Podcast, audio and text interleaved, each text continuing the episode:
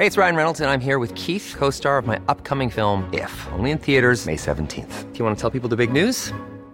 All right, I'll do. Sign up now and you'll get unlimited for $15 a month in six months of Paramount Plus Essential Plan on us. Mintmobile.com slash switch. Upfront payment of $45 equivalent to $15 per month. Unlimited over 40 gigabytes per month. Face lower speeds. Videos at 480p. Active Mint customers by 531.24 get six months of Paramount Plus Essential Plan. Auto renews after six months. Offer ends May 31st, 2024. Separate Paramount Plus registration required. Terms and conditions apply if rated PG. Since 2013, Bombas has donated over 100 million socks, underwear, and t-shirts to those facing homelessness. If we counted those on air, this ad would last over 1,157 days. But if we counted the time it takes to make a donation possible, it would take just a few clicks. Because every time you make a purchase, Bombas donates an item to someone who needs it. Go to bombas.com slash ACAST and use code ACAST for 20% off your first purchase. That's bombas.com slash ACAST, code ACAST. It's, if it had like ham in it, it's it's closer. It's closer to a British carbonara. Oh no. It is. No, that's true. Oh well, that's fine. I'm glad you're standing there. Do you agree? Yeah, yeah, yeah. But you know what I mean. If my grandmother had wheels, she would have been a bike. you know what? You know. It's, you know what the hell is? You know, it doesn't make any sense what you said. It's a different recipe. It's got nothing to do with uh, macaroni cheese. When we in the Belfast Telegraph publish a restaurant review, they often attract a huge number of readers, especially if they're very negative. I don't need a guy to tell me that my food sucks. If you don't like the food, then get the f out of here. What gives a reviewer the right to publicly slit the hard work done by chefs and restaurant floor staff? I'm here 18 hours a day, six days a week. This is like my house. This is like my home.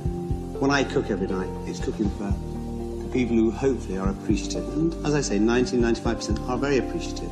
We've got that other 5% who are incredibly rude, obnoxious. They click their fingers, they arrive late. And I don't want those people in my house. Is it all about the food, or are there other things to distinguish one establishment from another? The decor had the chicness of an underground bunker, she begins, where one would expect to be interrogated for the disappearance of an ambassador's child. She then dives into the offerings. And can a really bad review be a big blow to a restaurant? Definitely, there are reactions from people who can't take it. And, and I keep, well, I, I mean, there was one particular restaurateur, I'll not name him, but he took real exception to something I had written about him, about his restaurant. And he actually physically um, took into me at a, at a function one evening. To spill the beans about the recipe behind a good review, I'm joined by Joris Minne, the Belfast Telegraph's very own food reviewer. Joris, you're very welcome to the Bel Tel. Thanks, Ciarán. Can I ask what may seem a ridiculous question? Like when I was thinking of questions, I was thinking, like, we all know what a restaurant review is, but defining it's a whole different thing. What do you imagine a restaurant review to be? God. See, I thought you were going to start off with what qualifies you to be a food reviewer or a restaurant reviewer, because that's basically what I get from chefs across Ireland. What makes you so good that you you know you can write about us? And that's that's luck, basically. That's just the gods have have decided that Joris is going to be a food reviewer. But in fact, I started writing about food um, with an occasional column in the G2 section of The Guardian back in the 90s because I knew Matthew Fort, who was the food editor, food and drink editor then. And and I read what he wrote and and I, I noticed that, you know, food was only a small part of what he was writing about. He was very much into the fact that a restaurant is a special occasion. You're going out, even if you're having lunch with work friends or work colleagues or whatever it might be, it's still a special occasion. Going as soon as you walk through the door and go into a restaurant, there is something special about it. And we're not like the French. The French do this every day, or certainly they used to. Office workers would have been downstairs into the into the wee bistro for their steak frite, you know, and, and that would be part of their, their daily routines. But for us here in Ireland, going out to a restaurant is a completely different thing.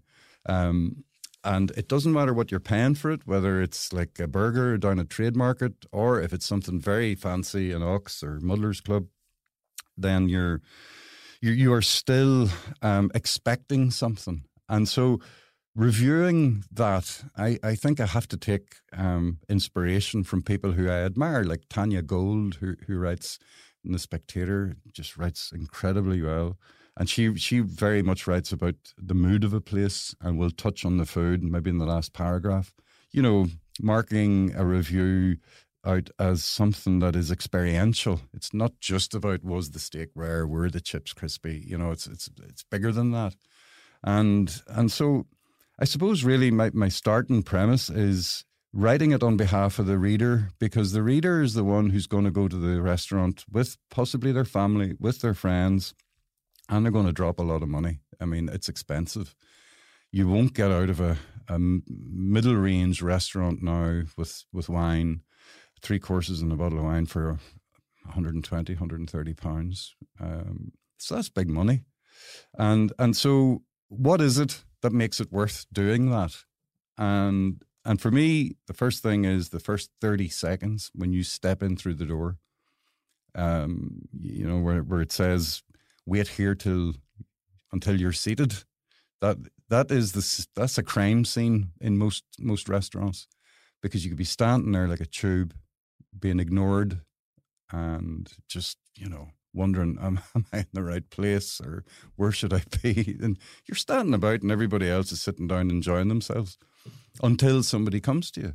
Now, the magic moment is within those 30 seconds when somebody says, even if they say, look, we're busy right now. I'll be with you in a minute. Whatever it might be, acknowledgement is essential. It, you know, the clues in the title. It's hospitality sector, and that's the most important bit. The food is nearly nearly secondary, and then the environment is the third bit. You know, is it comfortable? Is it well lit? Is there a draft? Is it warm? You know, all, of those things are in the mix, and and so you know, it's it's difficult to get all of those right, and yet remarkably especially in the north. Um, I think a lot of people do get it right, and they get it consistently right. There's so much you said there, Joris, um, and you, have anticipated, I suppose, many of my questions. So you're you've you've done this before. no, I haven't. but I mean, th- this is it. I mean, I'm a journalist, and I go on social media, and practically everyone, everyone knows how to do my job seemingly better than I do, everybody's more qualified. And I suppose for you can see it from a chef's point of view. You're approaching this as a writer. You're trying to create a piece of writing. But they're thinking, but I, you know, I produce food here, and you can see why sometimes they might, they might, they might not be overly pleased with restaurant reviewers. Yeah, that is that, that is so understandable, and it's not only them; it's the whole supply chain, it's the staff, and there's nothing worse than going to a place that's expensive, um, and the staff are basically they're school children, they're they're teenagers, and they're doing their best because I have great belief in our teenagers because I've seen so many of them working in all sorts of places, pizzerias and, and, and high end restaurants, and but particularly out in the country, with minimal training, and they're they're working on their wits and their own sense of um, hospitality, how to treat people, and so on. And I, and I think if you're writing a review, you've got to be so careful that they're they're not caught in the, in the crossfire because it's tough enough if you're 16 or 17 taking you know orders from people who are much older than you and you know you're maybe not been shown the respect um, that you deserve and all, all of those things. So there's, there's plenty in this Ciarán that, that I, I would be very careful about when I'm writing a bad review because you know you're responsible to l- loads more people than just the chef. Now here uh, it's teenagers and students who are who wait on you at tables. In many other countries, there are it's a much more. I, I, I have to use the word professional, and I mean professional as in this isn't a part time job for these people; it's their job. And obviously, in a country like Italy or France, whereas the person you know you you are being waited on by really can be quite a master of this of this of this craft. It's a very different experience. That's completely right. I mean, the cultural gap between us and our view of restaurant workers and that abroad and I think even in America, North America particularly, um, it's there, there's a similar culture. Um, but ha- having said that, the Ulster University, for instance, they have their restaurant called the Academy. The Academy is one of the most beautiful dining rooms in Belfast, um, for a start. But they're all students working in there, and they're students of you know culinary arts or tourism management or whatever, and they're being supervised by by their lecturers and, and professional managers, and they are being instilled with the professional um, skills that they need, and the advantage that they have is that they're from here, and we do have a natural, instinctive ability to be welcoming. I, I know that you know people sort of say, "Oh yeah, we're very you know we're such a friendly nation," and even us as locals are saying, "Are we really?" But in fact, in front of strangers, in front front of visitors, we are uh, remarkably friendly. And and so at the academy, they're able to make use of that instinctive welcoming ability and then skill up, you know, on, on the cooking and the, the management of a restaurant and so on. And I'm hoping that because it's one of the last remaining proper catering colleges left, not just here but in the UK, people will tell you in London there, there isn't anything like this. So there are centres of excellence like that which will instill a sense of professionalism and hopefully erode that view, that snobby view that many people have that, ah, actually, you're just a waiter or a waitress or just a server. And uh, the quicker we can get rid of that um, stigma, the, the, the better. There's one thing I wanted to ask, you know, about the writing part. I mean, the one thing we cannot be in this podcast, and, and, and maybe I'm guilty of this, on the radio or in print is boring. Many people would be shouting, "Yes, you are boring," but but set that aside. So I just wonder then, you know, if you've gone into a restaurant and it's fine, everything was fine, that's that's just boring. So uh, is there pressure to? I know. I know. Well, exactly. What do you do? I mean, there's only so much you can say about the chips. You know, there's only so much you can say about the nice beurre blanc that Ryan Jenkins made and in Rome or whatever it might be. What else is there to say? And that's where you have to reach in a wee bit more deep, deeper, and and look at what is the experience here. Like for instance, last night I was in a place in County Kildare, and there's there's a link between this place, it's the K Club, and a very big Irish wine growing family in Bordeaux called the Bartons. Bartons, ninth ninth generation wine growers in Bordeaux, very high end. But there's a link to Straffan, the village near near the K Club. And so I was coming away from it this morning thinking, what am I going to write about? Sure, the venison was lovely and the game great, the rabbit terrine delightful, everything's nice. What you know, I've I've seven hundred words I need to fill, and and so it's color. You just have to think up of a lot of color. You know, is this little bit of France in in Kildare? You know, is that viable as as a theme for, for the review? Well, for me, it's going to have to be because I'm going to have to think up ways of linking the Barton dynasty in Bordeaux back to County Kildare and make it relevant. Well, you described the first 30 seconds, and I suppose that's how you go about creating the colour. It's that you, you are probably thinking and, and, and absorbing everything so you can write about it later. But do people just not, do some people not recognize you? Uh, they do. And my daughter, my youngest daughter, has been waitressing um, since her school days, and uh, her mate is also waitressing since her school days. And last summer, um, her mate texted her and said, "Here, there's a picture of your dad in the in the kitchen, and uh, the chef says if he ever comes in here, I need to know." And I was so flattered. She said, "Dad, Dad, they, they picture you up in that in that kitchen." I thought, right, okay. Well, that's good because, you know, if they're taking it seriously, great. There's nothing worse than going into a place and they don't care and they don't care what's been said about them. And I, I, I'm never approached, well, very rarely approached by restaurants to come and review them. It might happen once a year or twice a year. And I think, well, fair play to them. If they're willing, you know, to to be exposed to the likes of me and what I think of the place, it's you know they're confident and, and, and I respect that and and I think to be honest they have the advantage of of opening themselves to being reviewed. I said, well, fair play. So I would get the impression then if someone's invited you, you might think, well, I really Yeah. better get the you know sharpen the knives on this one. Um, I wonder, do restaurants dread a bad review?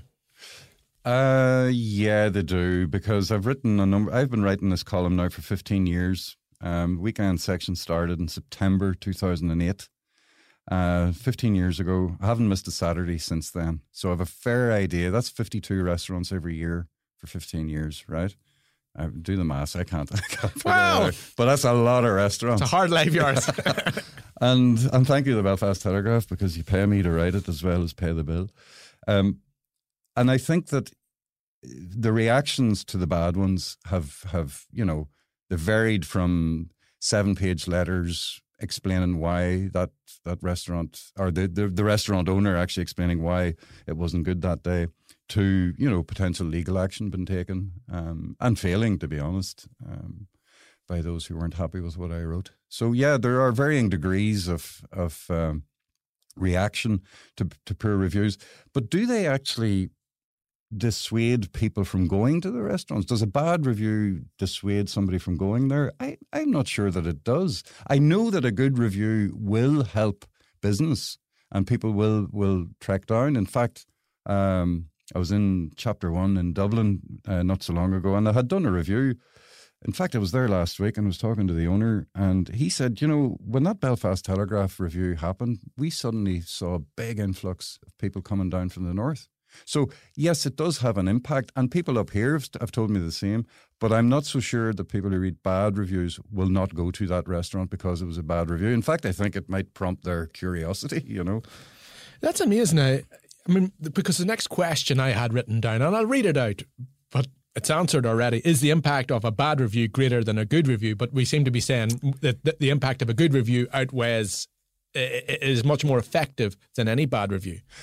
Definitely, definitely. I, I, I was in Fontana two two days ago with friends, and they had framed the Belfast Telegraph review that I'd written last year, um, in a prominent position. Uh, there's a number of restaurants that I see. I see the, the review, you know, that I've written, and and I think, well, yeah, they well, certainly they they take pride in their business, and if somebody says something nice about them, they want to cherish that and keep it. So, yeah. But the bad reviews, definitely there are reactions from people who can't take it and don't like it, and they get a bit uppity. And and I keep well, I, I mean, there was one particular restaurateur, I'll not name him, but he took real exception to something I had written about him about his restaurant, and he actually physically um, took into me at a at a function one evening. Yeah, he started pushing me about.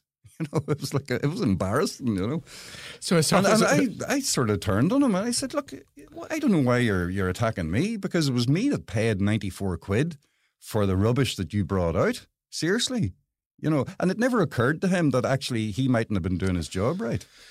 So it's not just uh, a, people might think that this is a, a an interview with the crime correspondent, but but no, it's restaurant reviews. But you mentioned price, and that's something that's that's that troubles me really, because yes, people have staff to pay, people have you know highly talented chefs to pay, and people have to make a profit, and there's rent and everything. But I wonder, I have family links to Italy, and often I go for what's known as a pranzo di lavoro, a, a working man's lunch.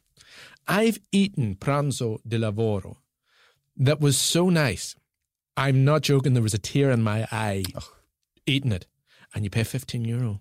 I know. Uh, why? Why do we not have that, Joris? Why? Why? I understand that we can't expect. You know, we're not in Italy, for example, and and you know, you're in Italy and you're eating local food, but the quality in some of these roadside cafes, Pranzo Lavoro, and everyone around you is, you know, is a truck driver or has just come from Bilton side, and yet the food is normally of a standard beyond beyond what we can imagine here. I, I, I don't understand. The the Italian food culture is very different from ours, very very different from the French as well, because it comes up from the working classes.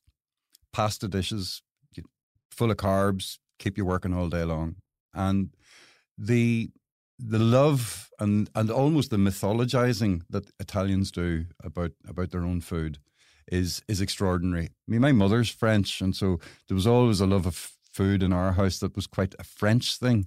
And my friends and Armagh would have come round to the house and they loved it because you know she was cooking things that maybe they they mightn't have seen, you know, quite ordinary things, but things that they mightn't have been used to, and and they could see that it was a different it was a different food culture all, altogether. Um, but I think that you know you look at the whole Michelin.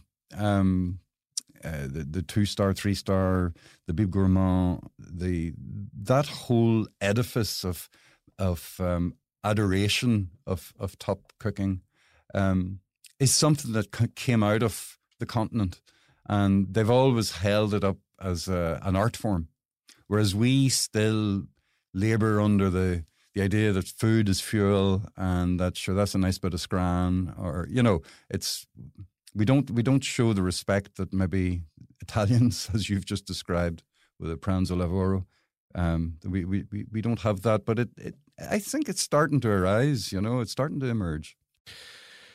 I, I was in I was in a I, I think it was a restaurant. I, I obviously don't re- recall my experiences the same way you do because it's you know I this is the first time I've ever looked at this subject.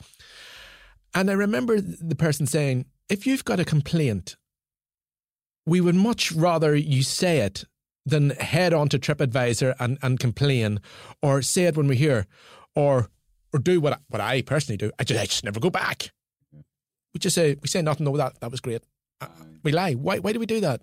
Because we do that, and you're absolutely right, and I'm guilty of that as well. And the reason why we do it is because imagine the scene. So I, I'm taking two clients out, and my wife might join me, and um, we go to a restaurant in Belfast. We order da da da, and I've said, "Oh, there this this particular dish is very good." If I say the dish, it'll it'll it'll reveal the identity of the restaurant in question. And then these these recommended dishes arrive, and they're terrible, right? So the waiter comes down and says, Everything okay? My choice is to say, Well, actually, no, these are horrible, take them away, which ruins the mood around the table because, you know, we don't really know each other. So we don't want to be creating a scene. So we just sort of throw it, we just put up with it. And it's the same if you're with your family or if you're with a group of friends. You don't want to appear to be, you know, oh, the the, the sort of attention seeking uh, complainer. So that's why we don't do it. But a good restaurant knows how to deal with that discreetly. And so I and I've done it myself in in a number of places where they say is everything okay, and I said, well, look, actually, you know, there's there's grit in these mussels or whatever it might be. I said, oh, very sorry, we'll take that away and we'll take it off the bill, and can we give you something? That, you know, that's how you deal with that because you'll always go back, and it's it, it's back to this point that I always believe that service is the most important uh, factor in the success of a restaurant because the food, if the food's edible, you're doing well. If the food's great, well, even better. But it's the service that's going to capture your attention. And even if, if you've had a bad one and they've dealt with it very successfully and, and politely and all the rest of it, you'll be back you'd be back in a flash because oh, your woman looked after us; she was really good, or your man looked after us; he he was he was brilliant. Do you know what I mean? So that's really critical, and it's back to this basic hospitality. It's amazing you say that actually because I, I, I now see myself in restaurants, and you know you're there with your family, but this is a special occasion, and damn it, it's going to be special. That's right. You will have fun. You will have fun. Yeah. You will enjoy this food. And, and, and, I'm going to smile and pretend it's nice because, you know, and you don't want to ruin the special family occasion. And and and and, and that's it. Um, I mean, I remember once I was waiting for pizza. And after an hour and a half. I'm not joking. It, it didn't arrive. So I said, Excuse me, excuse me. And uh, where's my pizza? And I mean, they looked at me as if they'd never seen me before in their lives. Like, how did I even sit there? And they said, We've no record of you ordering a pizza. Uh, uh, uh and and so you know you just like you smile and say it's okay. Like we're we're we're not starving. We can we can hold on here. But you're heading into an existential crisis. yes. Am I actually? And am fa- I here? And you're you know you the child starts to get hungry. Oh. Everybody's starting to get a little iffy, and you make the decision. You just say, "Listen, we're going to enjoy this pizza. We're never coming back." But can I ask you, service horror stories? What's the worst? Uh, the worst one happened to me earlier this week. It was um, Monday evening. It was in Belfast, and it was a restaurant that I had booked, and I was going to meet my wife in it for early dinner. It was six o'clock in the evening, And so I went in, and I, my wife was going to join me. She was a few minutes behind me. I, I walked into the place and I said, I have a booking here for two people for men. And he said, uh, right.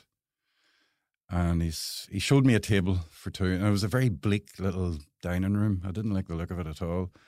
And he showed me this table by a wall. I was just like in the middle of the draft in, in front of the door. And I thought, no. Well, I said, could I sit over there? And there was a table over by the bar. And that looked a bit cozier. And he, he I said, can, can I sit there? And he said, no. I thought, right, okay. And he said, well, you can sit over in that other one there. And so I went round to look at it. It was just as bad as the first one. And I said, is that is that other table booked? Is that why I can't have that? He said, no, it's not set. Now, the setting, all it was is knife and fork, right? It wouldn't have taken 30 seconds to put knife and fork on the table. And, uh, and then he says, no, no, it's a staff table. I said, you know what? Forget it. So I walked out and left it and bumped into my wife and my. Said, What's going on? I said, forget it. I mean, this is this is hospitality hell here, you know. Said, how how can how can that be? I, I mean, an empty restaurant. I mean, there's nobody in it. And that that was probably the worst. In fact, I, am actually shaken with fury just remembering it because I thought this is daft. This is the most, uh, you know, absurd. I feel absurd angry too. I, feel angry too. I wasn't even there Yeah, because I suppose we've all had this. You know, you walk in and you say, you know what. This is a special occasion. I'm going to sp- spend 150 pounds here. I r- I'm really hoping for the best here, and you just think like, have I annoyed you by coming into your restaurant to spend 150 Clearly? I had. I had very clearly annoyed him, and you know, it was just anyway. There you go. So that was that was bad. I, I wonder now, I wonder, reality TV, so called reality TV, has Gordon Ramsay sort of turned us all into critics? And, you know, I, I, I do notice an awful lot of people kind of being Gordon Ramsay. Yeah, I, I agree with you there because I think that the Gordon Ramsays and the Marco Pierre Whites and the great heroes of the kitchen, you know, this very masculine, very macho, shouting and banging of saucepans and all the rest of it. And we're creative and we're artistic and we're like so rock and roll that it has sort of elevated a lot of chefs about the place who who may be you know inspired by this kind of behavior to think that they too are rock and roll chefs. And I need to remind them, as I did in a column a couple of weeks ago, I said, "Let's hold on a wee second. It's you're cooking food. You know we're paying for it, and we're paying top dollar for your food. So so stop getting on like that. And a few of them are. In fairness, now chefs in this in this town and, and across this country rarely get on like that. There are one or two, but but they're not they're not uh, that kind. But yes, I think I think that has it. Do you know what though? The benefit of that kind of entertainment is that I think it helps put people out the door and into restaurants. I think people want to you know see a wee bit of action, and so it does it does entice you to to go out and uh, have a look in behind the past and see what the crack is. Have you ever written a, a, a review so bad that you think it actually damaged the restaurant? No, I, I honestly don't think so. No. I mean, I've written a few bad ones, but I, I don't mention who they were because I don't want to reawaken old wounds um, or rake over old fires. But um, I know that they took it very seriously and they um, they felt that it, it would have threatened their, their restaurant. Although I was told once to go and review a restaurant that had failed all its hygiene um, standards. So you know, there's the five the scores in the doors thing.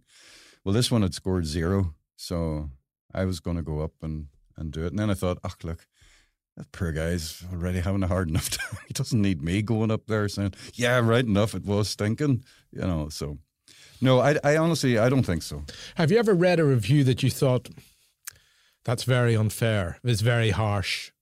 Yeah, I thought Jay Rayner's uh, of Made in Belfast was was particularly harsh, and I thought it was just misplaced. And I remember thinking that when I went into Omagh to do the first review that I'd ever done in Omagh, which was of Grants, and I loved it, and it was a nice place. I thought, thank God it's a good place because I don't want to be writing a bad one. If it's the first one in Omagh, you don't want a, a bad review of the first time you've been to Omagh. And I thought for him to come to Belfast for the first time and write a bad review, I mean, that's that's not on. That's that's just bad manners apart from anything. You know, I know you're a food reviewer and I know it's entertaining and all the rest of it, but I thought that was particularly, um, fir- first of all, it, it was unnecessary and, and secondly, it was misplaced. And he was, he was making his reputation on the back of, you know, some, some restaurant which, you know, had annoyed him because there were too many mentions of Ireland. Because in fact, Made in Belfast is a very good restaurant.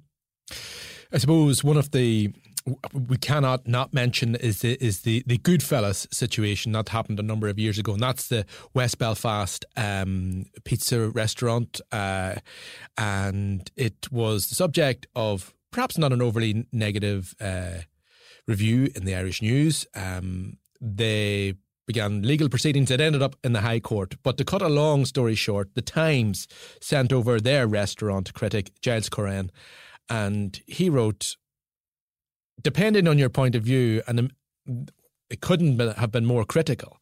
Uh, and uh, I mean, I, I, can't even read some of the quotes, but I admired it as a piece of writing. Although I, I, I had eaten in Goodfellas, and I could look at it as very unfair because Goodfellas was and is somewhere which many people have had a great night out in and, and simply love. And I know many people in West Belfast felt that, you know, here's this upper class guy coming and attacking hmm. a working class institution.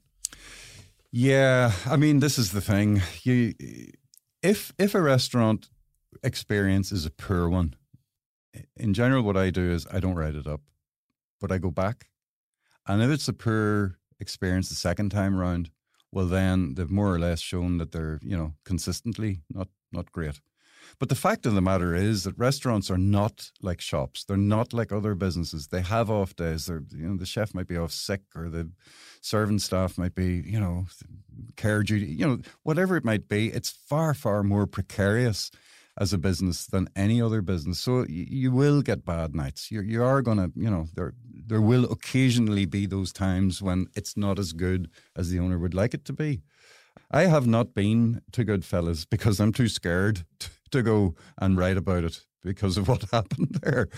But I understand that it, it would annoy you because one of the things that's really important about a restaurant is that it gives a place, a district, a sense of place, a sense of identity.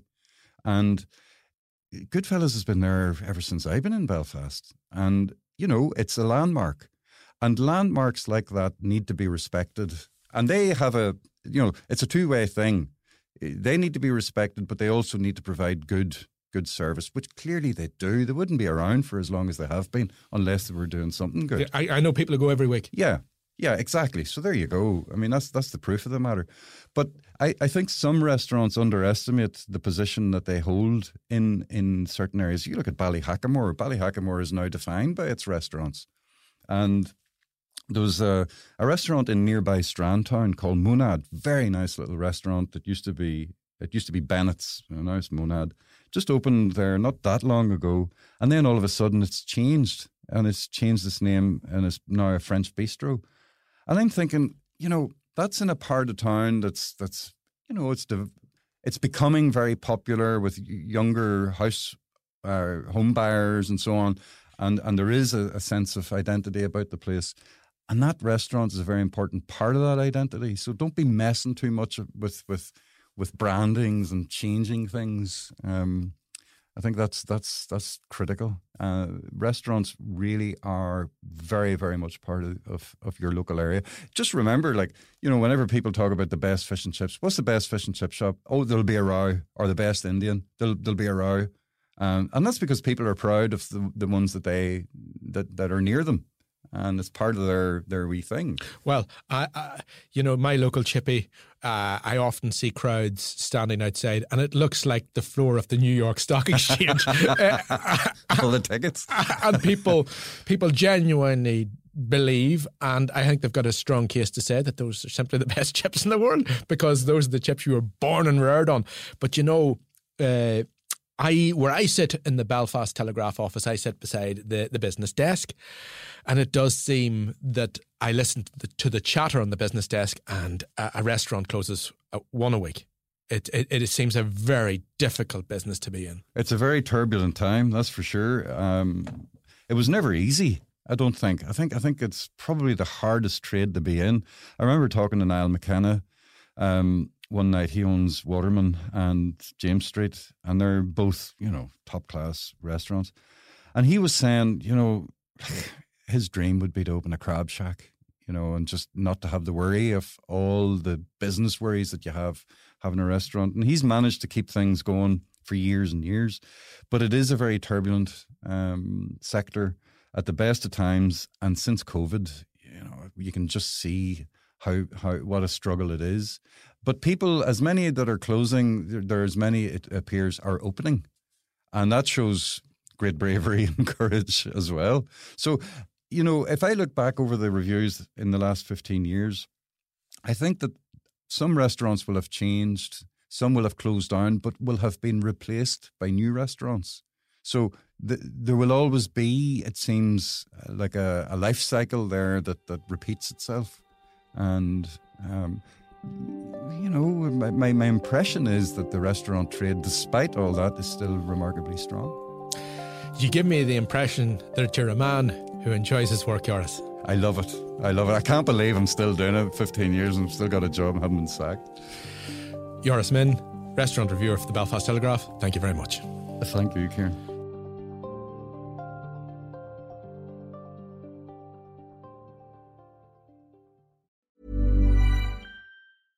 When you get an Irish Independent digital subscription, you don't just get access to the news at your fingertips. For a limited time, you'll also receive a 75 euro O'Neill's gift card. So what are you waiting for? Get the whole kit and caboodle. Visit independent.ie forward slash subscribe today. Irish Independent. Terms and conditions apply.